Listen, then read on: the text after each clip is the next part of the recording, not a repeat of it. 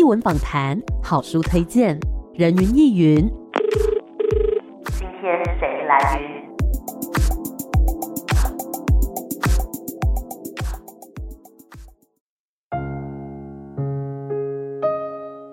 云？人云亦云，今天我来云。今天呢，人云亦云在空中要带大家来阅读一本书。这本书的书名啊，我觉得蛮有趣的，它感觉起来好像有一点点矛盾，可是呢，你要说这两个合在一起，似乎又觉得哎，还蛮合理的。这本书呢，是由皇冠出版社所出版的《黑雾微光》。今天很开心可以邀请到作者冯国轩。Hello， 国轩。各位听众朋友，大家好，我是《黑雾微光》的作者冯国轩。哎，你好。嘿，国轩。好，首先要来问一下，这个书名为什么会取作黑雾微光呢？这个书名其实是最后一刻才出来的，哦、就整本书写完，写、嗯、到序的最后一段，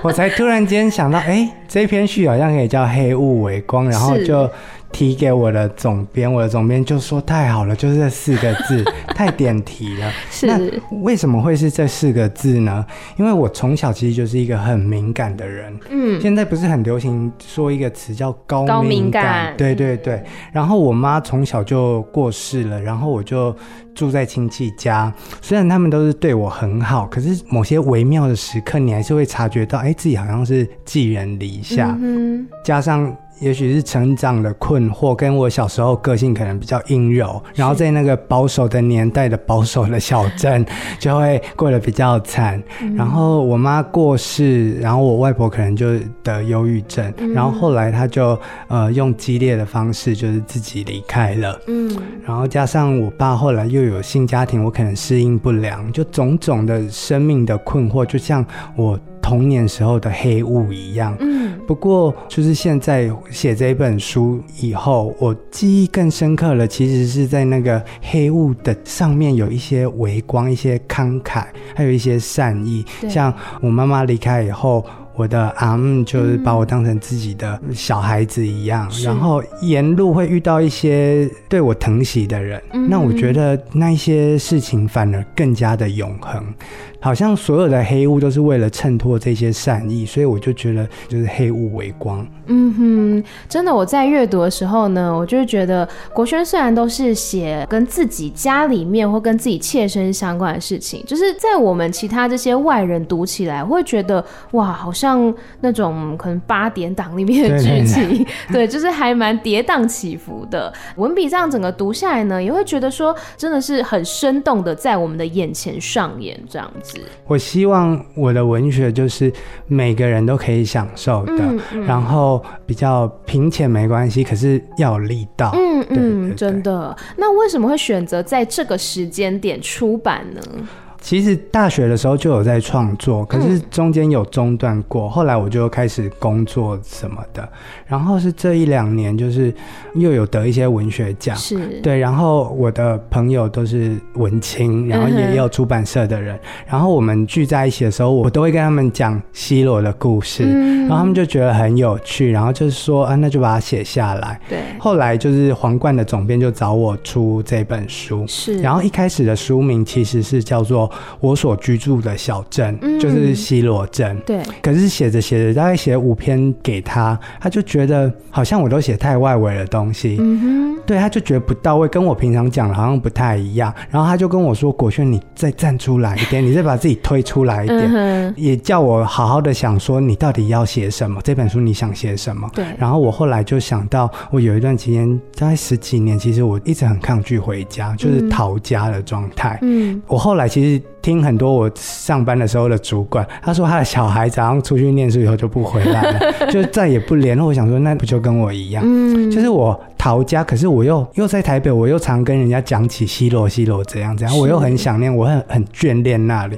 那这中间有一个很强大的矛盾，那我就想要厘清这个问题，所以就开始写了。那你觉得在创作过程当中有厘清这个问题吗？有一些地方想通了。嗯，其实是有一个小故事，就是以前我妈就过世了嘛，嗯，她的那个灵骨塔就放在花莲，嗯，然后爸爸大概暑假寒假都会带我们回去拜妈妈，然后中间有十几年可能路途太遥远，又加上我后来就离开家了，嗯，我们就没有再回去，我大概十几年没有会去拜我妈，是到后来读大概研究所的时候，我有一次就跟我男友去花莲玩，嗯，对，我就说我要去拜我妈，是，然后我男友就问我说你还记得那个塔位放哪边吗？我说我记得，大概就是那个地藏王往后最后那一面墙的抬头往上，嗯，就可以看到我妈，因为我记得我以前拜我妈我都要仰着头这样子拜，然后我们就进去了，然后可是找找找找不到，哦，他就问我说你到底记不记得？对，然后我就说我记得我记得，然后就很慌张，然后就往下这样子看看看，哎，就看到我妈在我的大腿这边啊，对，因为我长大了，对，可是我妈永远就就在那个位置，嗯，然后我看上面的那个生卒年啊，我也发现一件事，就是我比我妈还要大了，嗯，因为她永远就是停留在二十几，就是三十，她那时候离开，可是我现在已经三十三，我现在已经年纪比她大了，嗯，那以前我可能会对于父母的一些事情我会有埋怨之类的，可是我现在一回头一看，我发现说他们其实比我现在这个年纪还年轻，嗯，他们其实就是小孩子在带小孩子，是，那难免他们已经努力要给出最好的，可是总是年纪会给你一点视野的限制，对，那可能就选择错了，嗯，可是他们已经尽力了，对，嗯，就是我写这本书的时候反而是对他们愧疚，嗯，是，我觉得刚刚国轩讲这一段呢，让我想到了好多事情。第一个就是我爸爸妈妈也是云林人，对，呃、哦啊，他们不是在西螺，可是我们会经过西螺。我听我爸爸妈妈讲啊，就是他们以前要，比如说买东西什么的，可能会到虎尾，哦，或者说西螺去，对，就他们那边比较没有开发啦。然后另外一件事情就是想到刚刚国轩讲到，就是妈妈永远停留在那个年纪，对。然后我就想到之前儿童节的时候，然后我发了一张照片，那张照片是我大概三岁的时候吧，哦，然后我就有写一段文字，我说现在的我已经比那时候拍下这张照片的我妈妈年纪还要大了，对，对，但我觉得我好像还是懵懵懂懂的，什么都不会，但是我妈妈那时候已经是一个妈妈了，觉得他们很厉害，哦，对，勇敢，就是觉得说哇他们是怎么过来的， 就, 就会很想要回溯他们当时到底是怎么想，哦，他们有多少的害怕又有多少的喜悦，没错，对，因为觉得我现在还是这么的不懂事，但是妈妈那时候已经是妈妈了。我们刚刚讲到呢，在这本书当中承载着很多国轩的一些成长故事，那是不是可以跟大家介绍一下里面的章节，那每个章节大概是记录了什么样的内容呢？有很多人看完这本书的一个反应就是跟我说这就是你家的家务事啊，这很好看啊，有什么关系？我说没有，这是一个正规的散文，然后这整本书其实有一个主轴，对，其实你会发现我们刚才说到章节它其实有一个结构，就是从最甜蜜开始写，第一章我就是写我生命中重要的女人，嗯，我的外婆妈妈跟阿嬷，对，然后到后面就会写我的家人，我姐姐啊还有我阿姆，嗯，然后第三章我就是写小镇的生活，是，就是原本一开始的提案，一些小镇的切片，还有我们生活过的美好年代，嗯，像我跟 Amy 应该都同同差不多年代，对对对，我们 那, 那个时候的年代，嗯，像我住西螺，然后就会对于斗六我还不敢奢望台中或台北，我大概斗六就是我的城市了这样子，嗯，然后第四章就是写我在台北的生活，那整个脉络来看起来你就会从一个甜蜜的家庭，然后慢慢的你就会发现里面的人好像开始吵架了，嗯，撕裂了，我就马上就出门，然后就不回头了，嗯，然后到台北的时候我开始独立成长起来，然后开始建立自己的家，嗯，可是我也开始眷恋着我的童年，就大概一二三章这样子，是，对，然后也开始找寻回家的方法，嗯，那我比较好奇就是第一个篇章刚刚讲嘛是最甜蜜的，然后呢是一些对你来说很重要的女人，那为什么篇名会叫做亲像红花落风尘呢？那其实是写我外婆的那一篇印记，嗯，我外婆她是一个非常独特的女人，是，她以前我有两个外公，嗯，对，然后以前我不觉得怎样，就很正常，就两个都叫阿公。后来我才发现说，奇怪，别人为什么就只有一个外公，我有两个外公、嗯、对，另外一个好像是我外婆的男朋友，嗯，应该说开放式关系。酷，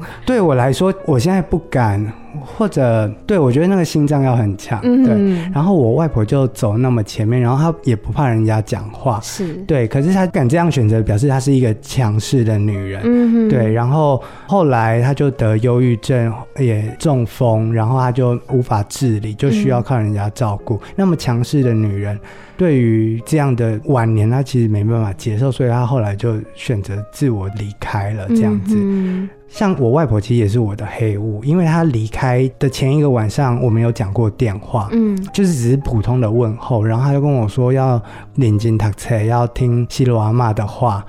然后隔天我上课回来，大家就跟我说你外婆走了，然后我就一直想说是不是我那一通电话害了她、嗯、就她已经忧郁症，那可能我那一通电话又让她胡思乱想、嗯、然后整个晚上这样睡不着，然后隔天就离开这样子。然后那一篇其实我还蛮喜欢的，就是我外婆她是一个蛮有趣的人，以前回去看她，她就说要帮我量身高，嗯，然后临时要量身高没有带笔，然后她就用她的口红去亲那个墙壁是，然后下一年回去的时候她又没有带笔，然后 她, 她又在那个口红印上面又印了一个口红印、嗯呃、她离开的时候就底下在办丧事，然后我就上去就在阳台上，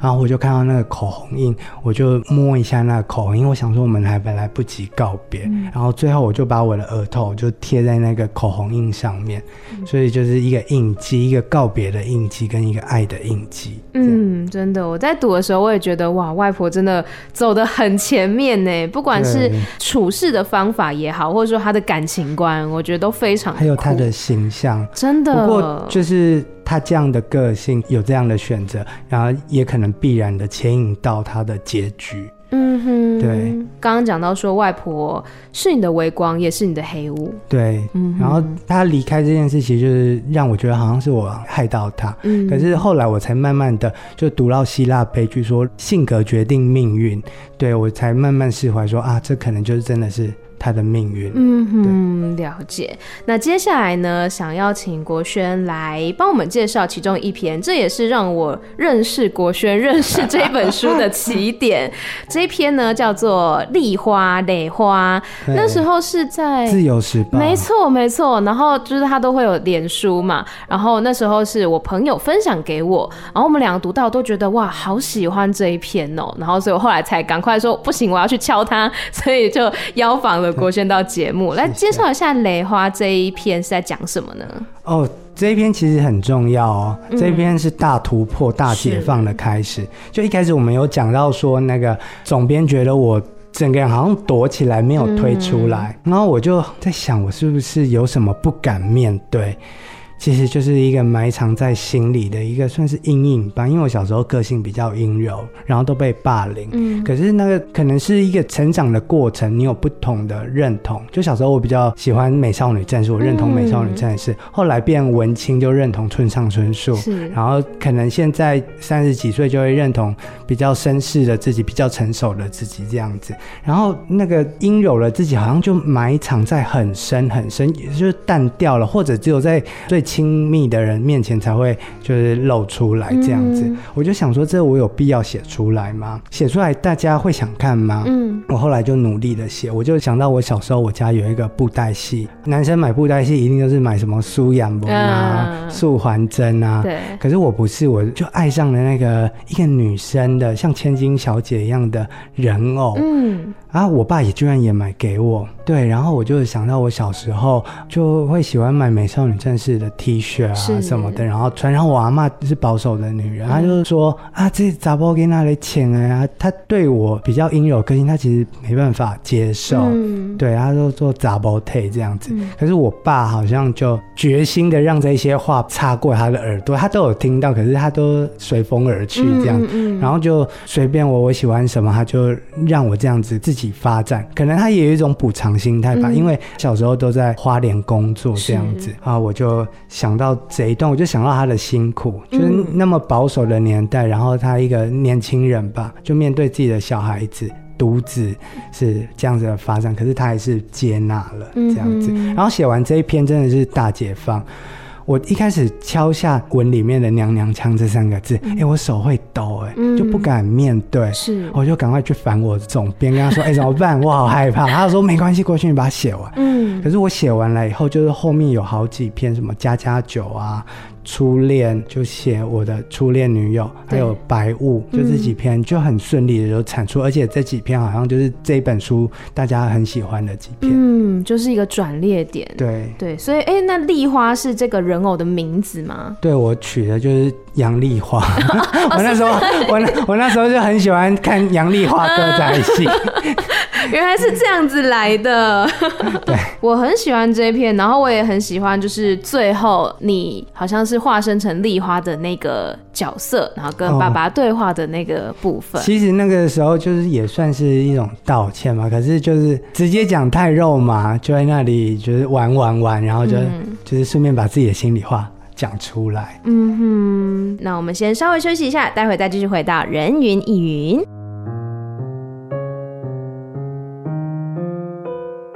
欢迎回来人云亦云，今天呢在空中带大家来认识一本书，这是由皇冠出版社所出版的《黑雾微光》，欢迎作者冯国轩。 Hello 国轩。各位听众朋友大家好。是我们刚刚呢聊到这个黑雾微光，有些人说这是你家的家务事，家务事家务事拿来写散文但是是很好看的散文，也是很好看的家务事，看到了很多包括说陪伴你成长的这些人们，然后还有呢这个可爱的小镇等等的、哦、那么接下来想要请国轩来推荐在你书中的一篇文章，你想要推荐哪一篇呢？呃，刚才说是家务事，就我一直要撇清这件事它其实每一篇都有每一篇要处理的主题，對、啊、像什么阿嬷的房间，它其实是要处理就是老年人的孤独、嗯、然后我最喜欢的一篇是揩油哦，对，它这一篇其实跟前面有一篇日历纸上的图画可以合在一起读，是哎，揩、欸、油这一篇很夸张哦，我就是出版的那一天，然后出版社就有寄一些作者证书给我、嗯、然后我就拿到，就在办公室就在翻翻，然后我就翻到揩油就开始读，哎、欸，读到后来我自己爆哭啊！我同事走过来跟我说：“也太夸张了吧？不是你写的吗？”对啊，读自己写的书还会哭啊，很感人、啊。所以我应该说，就这一篇就是感情是真的，然后所有都是真的，嗯、所以那种情绪会还是会被勾动起来。嗯哼，其实这两篇都是在写等待，因为小时候我就住在我亲戚家嘛，然后我爸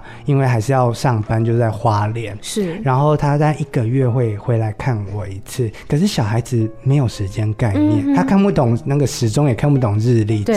所以我觉得我小时候就很漫长。里面有一句话我很喜欢，就是我始终觉得我的童年很漫长很漫长，因为我总是在等待，我总是在等我爸回来看我、嗯、然后等我爸回来看我以后，就会对他揩油、嗯、就是我要买玩具啊什么的，然后我爸就会满足我这样子、嗯、就是我以为说这可能就只有发生在我身上，我后来发现我的同辈就是现在哦，时间跳回到现在、嗯、我很多同辈他就是已经工作生小孩了，对，可是现在都是双薪家庭，就是我有一个朋友他是自己在竹科上班，然后太太是公务员要受训、嗯、要在台北受训，那他们的小孩子怎么办呢？就只好一到五都寄放在保姆家。嗯，他跟我说他每次把那个小孩子放到保姆保姆家以后，他跟他太太开车要回去，两、嗯、个大人在车上哭，嗯，对，然后当然小孩子那边也是哭，小孩子就有分离焦虑，对。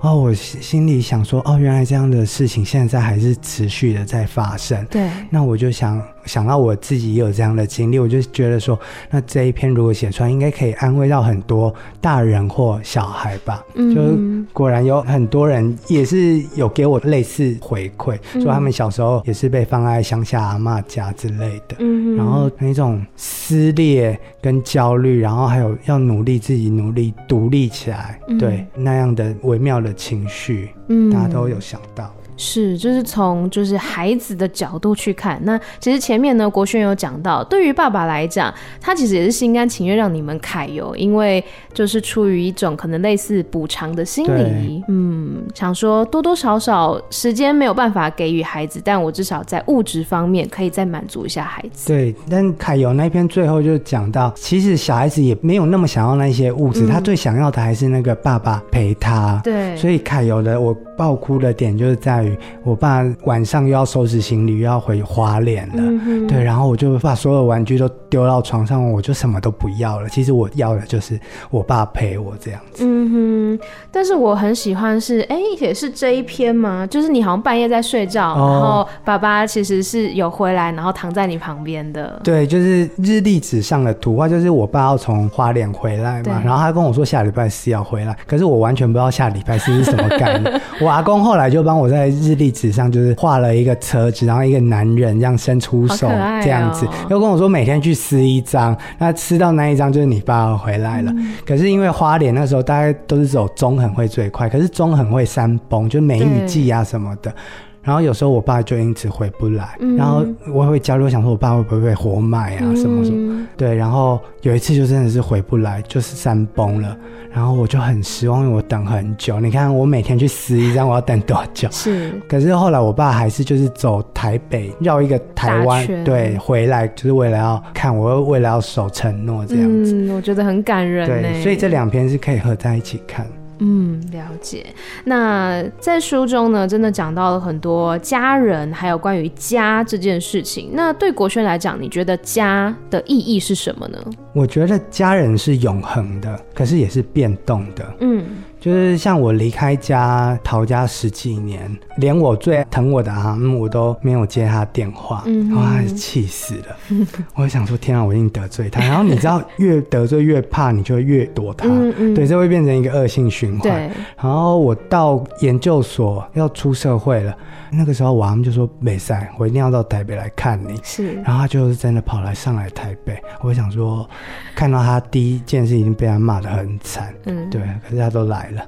没想到他看到我的第一件事情就是他从他的口袋就拿了一小卷的钞票，嗯，就要塞给我，嗯，他怕我在外面钱不够用，嗯，这样我就觉得哦，好像不管是分开多久，家人的那感情就依然是那么那么的亲密，就是他也是把我当成他的小孩，就也是我们现在其实跟兄弟姐妹也都分开了，可是我们一听到对方有生病啊怎样，我们都还是那种打从心里的交集，所以这个是永恒的，嗯，是。可是家人的关系也是变动的，因为我们从读书到出社会，我们都有不同的历练了，对，那也有不同的价值观跟差异，那再回到原本的家以后，像过年啊大家在聊天的时候就会发现说好像我们的那个价值观跟观念其实不太合了，嗯，对， 对，那那一刻你就会觉得好像很疏远，嗯，然后又加上有一个就是我们会各自成家，对，就小时候我喜欢每一次就跑去姐姐房间躺着，然后等她洗完澡出来聊天，嗯，有一次我也是就过年回去，然后我姐在洗澡，就赶快要跑去她房间躺着这样子，结果走到那个门边的时候，我就看到两条毛毛腿伸出来，哦，我姐夫在里面我那一刻就发现说啊，我不能再这样没大没小了，嗯，我是可以进去，可是我要敲门说哎，欸，姐夫我可不可以进来这样子，那一刻你就会发现说那个门边好像那边有一条界限，嗯，对，那我们就变成彼此的客人，像现在要去哥哥家吃饭，你也会一定会记得带一个伴手礼这样子，嗯，所以家人变成客人，这是一个必然的改变，可是家人之间的那种感情还是永恒的，嗯，所以就有点矛盾，是既变动但又是永恒的，虽然说彼此的关系可能会有所转变，但是至少牵绊是不会改变的，一直都会有牵绊，所以有人好像长大后就会跟兄弟姐妹吵架，嗯，又也许他们的经济环境也都不一样， 对， 对，呃，会有矛盾，可是你们终究还是会有一个跟你刚才说的羁绊，是， 对， 对，那个感情都还是真的。那接下来呢，想要请国轩来朗读书中的一段。你要朗读哪一篇的哪一段？哦，我朗读我很喜欢的阿嬷的房间。哎，这一篇其实是写阿嬷的孤独。嗯，因为阿嬷阿公过世以后，他就跟儿子，就跟我阿伯一起住。然后他跟所有台湾阿嬷一样，我们是不是都把家里的阿嬷当成是太后一样伺候？对。然后我们都以为我们自己给他的爱已经很足够了，嗯，但其实他内心深处，他真的快乐吗？他会不会其实他很寂寞？对，嗯，因为他少了一个真的是知己可以讲话，就像阿公，嗯，我们都算是他的孙子、儿子、媳妇。对，就还是有一种上对下那样的，嗯嗯，然后我这篇就是写阿公过世以后，他阿嬷跟阿伯住，然后他房间他就自己在自己的房间就打造了一个家，嗯，好像他就守在里面，是，然后晚上他他失眠这样子，嗯，然后我要来朗读咯。好。深夜我下楼喝水，听到阿嬷房间飘出轻柔的台语歌声，我就知道这又是他无眠的夜晚。我停下脚步，在楼梯坐下，靠着栏杆，静静陪他听一首台语歌。小镇的夜晚如此宁静，月光如此明亮，看顾着所有人的睡眠。而在这个角落，还有两个没有睡的人，还在听一首思念的台语歌。我坐在楼梯上，低低地呼吸，躺在床上，辗转难眠的阿嬷在想些什么呢？我从来不过问。阿嬷感觉有自己的小世界。对，他然后他晚上就失眠，然后就在那边听台语歌，嗯，然后我就下楼就是喝水，然后就听到哎里面有动静，我想说他可能又失眠了，然后我就坐在那个楼梯那边陪他一起听。可是为什么我不过问他的心事呢？因为我觉得我们有心事的时候，其实如果别人一直问你说哎你怎么了你怎么了其实会烦的。 对， 对，那我就是陪着他这样子度过就可以了。嗯，这也让我想到我外婆，因为我外婆就是自从有了智慧型手机之后，很喜欢随机的打电话给她所有的孙子们。哦，对对对，而且就是不管我们在上班还在干嘛哦，就是想到就打，哦，就想要听，因为她孤独。而且有些时候是我在做现场节目，她会打给我，然后刚好那时候可能在放歌还是什么，就刚好可以讲话，她就打电话来啊，她还会转到我的节目那一台，对，然后他就说啊，我在听你的节目啊，啊我就觉得好可爱哦，喔，跟阿嬷我在上班，然后卡等你在卡好里啊呢。但是他其实打来也没有什么很重要的事情要讲，他只是想要听听看你的声音而已。对，嗯，那接下来我也要来朗读一下。好，我要读的这篇也是跟阿嬷有关呢，欸，我觉得我对阿嬷可能比较，嗯，比较有感觉。我想要读五十三页《亲像红花落雨阵》当中的这一段。等一下，国轩可以来分享一下这一段在讲些什么。抵达老家时，里里外外布置了粉红色的布幔。我终于带着男友站在阿嬷的照片前面，让阿嬷见到她。想说的，以前不敢说的，现在都笑着对阿嬷说了。这个人很照顾我，我们过得很好，请你不要烦恼了。希望你也会介意。我们感情会顺利吗？阿嬷，现在换我向你许愿了。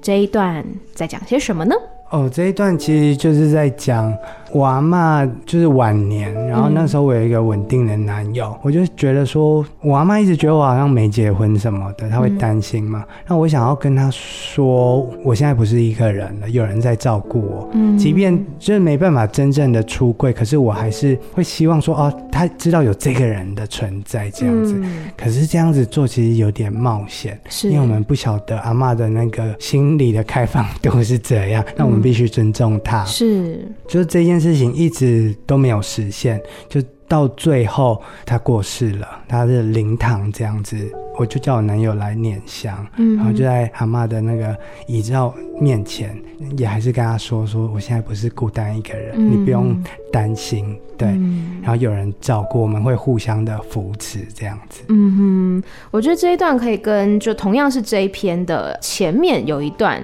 做一个对比，就是那时候也是很希望可以让家里的人知道说男友的存在嘛，但是又有点犹豫说不知道要不要跟家人介绍男友的存在，那个时候会有一个挣扎，是没错，但是最后还是用这样子的方式让阿嬷知道说，哎、欸，我不是一个人，有人在照顾我。那我们今天呢读到的这一本《黑雾微光》讲述了很多关于家、家人、家庭的等等议题。那国轩下一步想要讲什么样的故事呢？哦，这一部大概就是讲从小时候的迷惘到到现在独立站起来，然后可以照顾身边的人。对，那下一本我就是想应该就是讲成年以后的故事、嗯、我们成长以后出社会可能有很多的跌跌碰碰啊，要怎么要经营一个长期的关系，是，然后幸福是不是需要付出代价，你想要幸福那你可能要付出很多的时间去陪伴一个人跟去负担他的很多事、嗯、就是种种之类的，是，就是有点像写给三十几岁的人的一封情书这样子、嗯、好，那我之后可以来读一下我两年后两年后就可以读这一本了好的，我们今天呢很开心跟国轩聊到了这一本《黑雾微光》还有下一步的创作计划，那最后还没有什么话想要对听众朋友说的呢？呃，谢谢大家就是翻开这一本书，然后希望我可以传递给大家就是幸福跟能量，就是不用怕，不管过去怎样我们都还是可以往前走，然后寻找自己的人生，我觉得未来是更重要的事情，我们未来的家人未来的人生，然后过去要和解，其实你想通了，然后有跟相关人士表达你的愧疚了、嗯、那我觉得这样子就可以了。是，我们今天呢在空中非常感谢国轩来到我们节目当中，谢谢国轩，谢谢，谢谢，拜拜。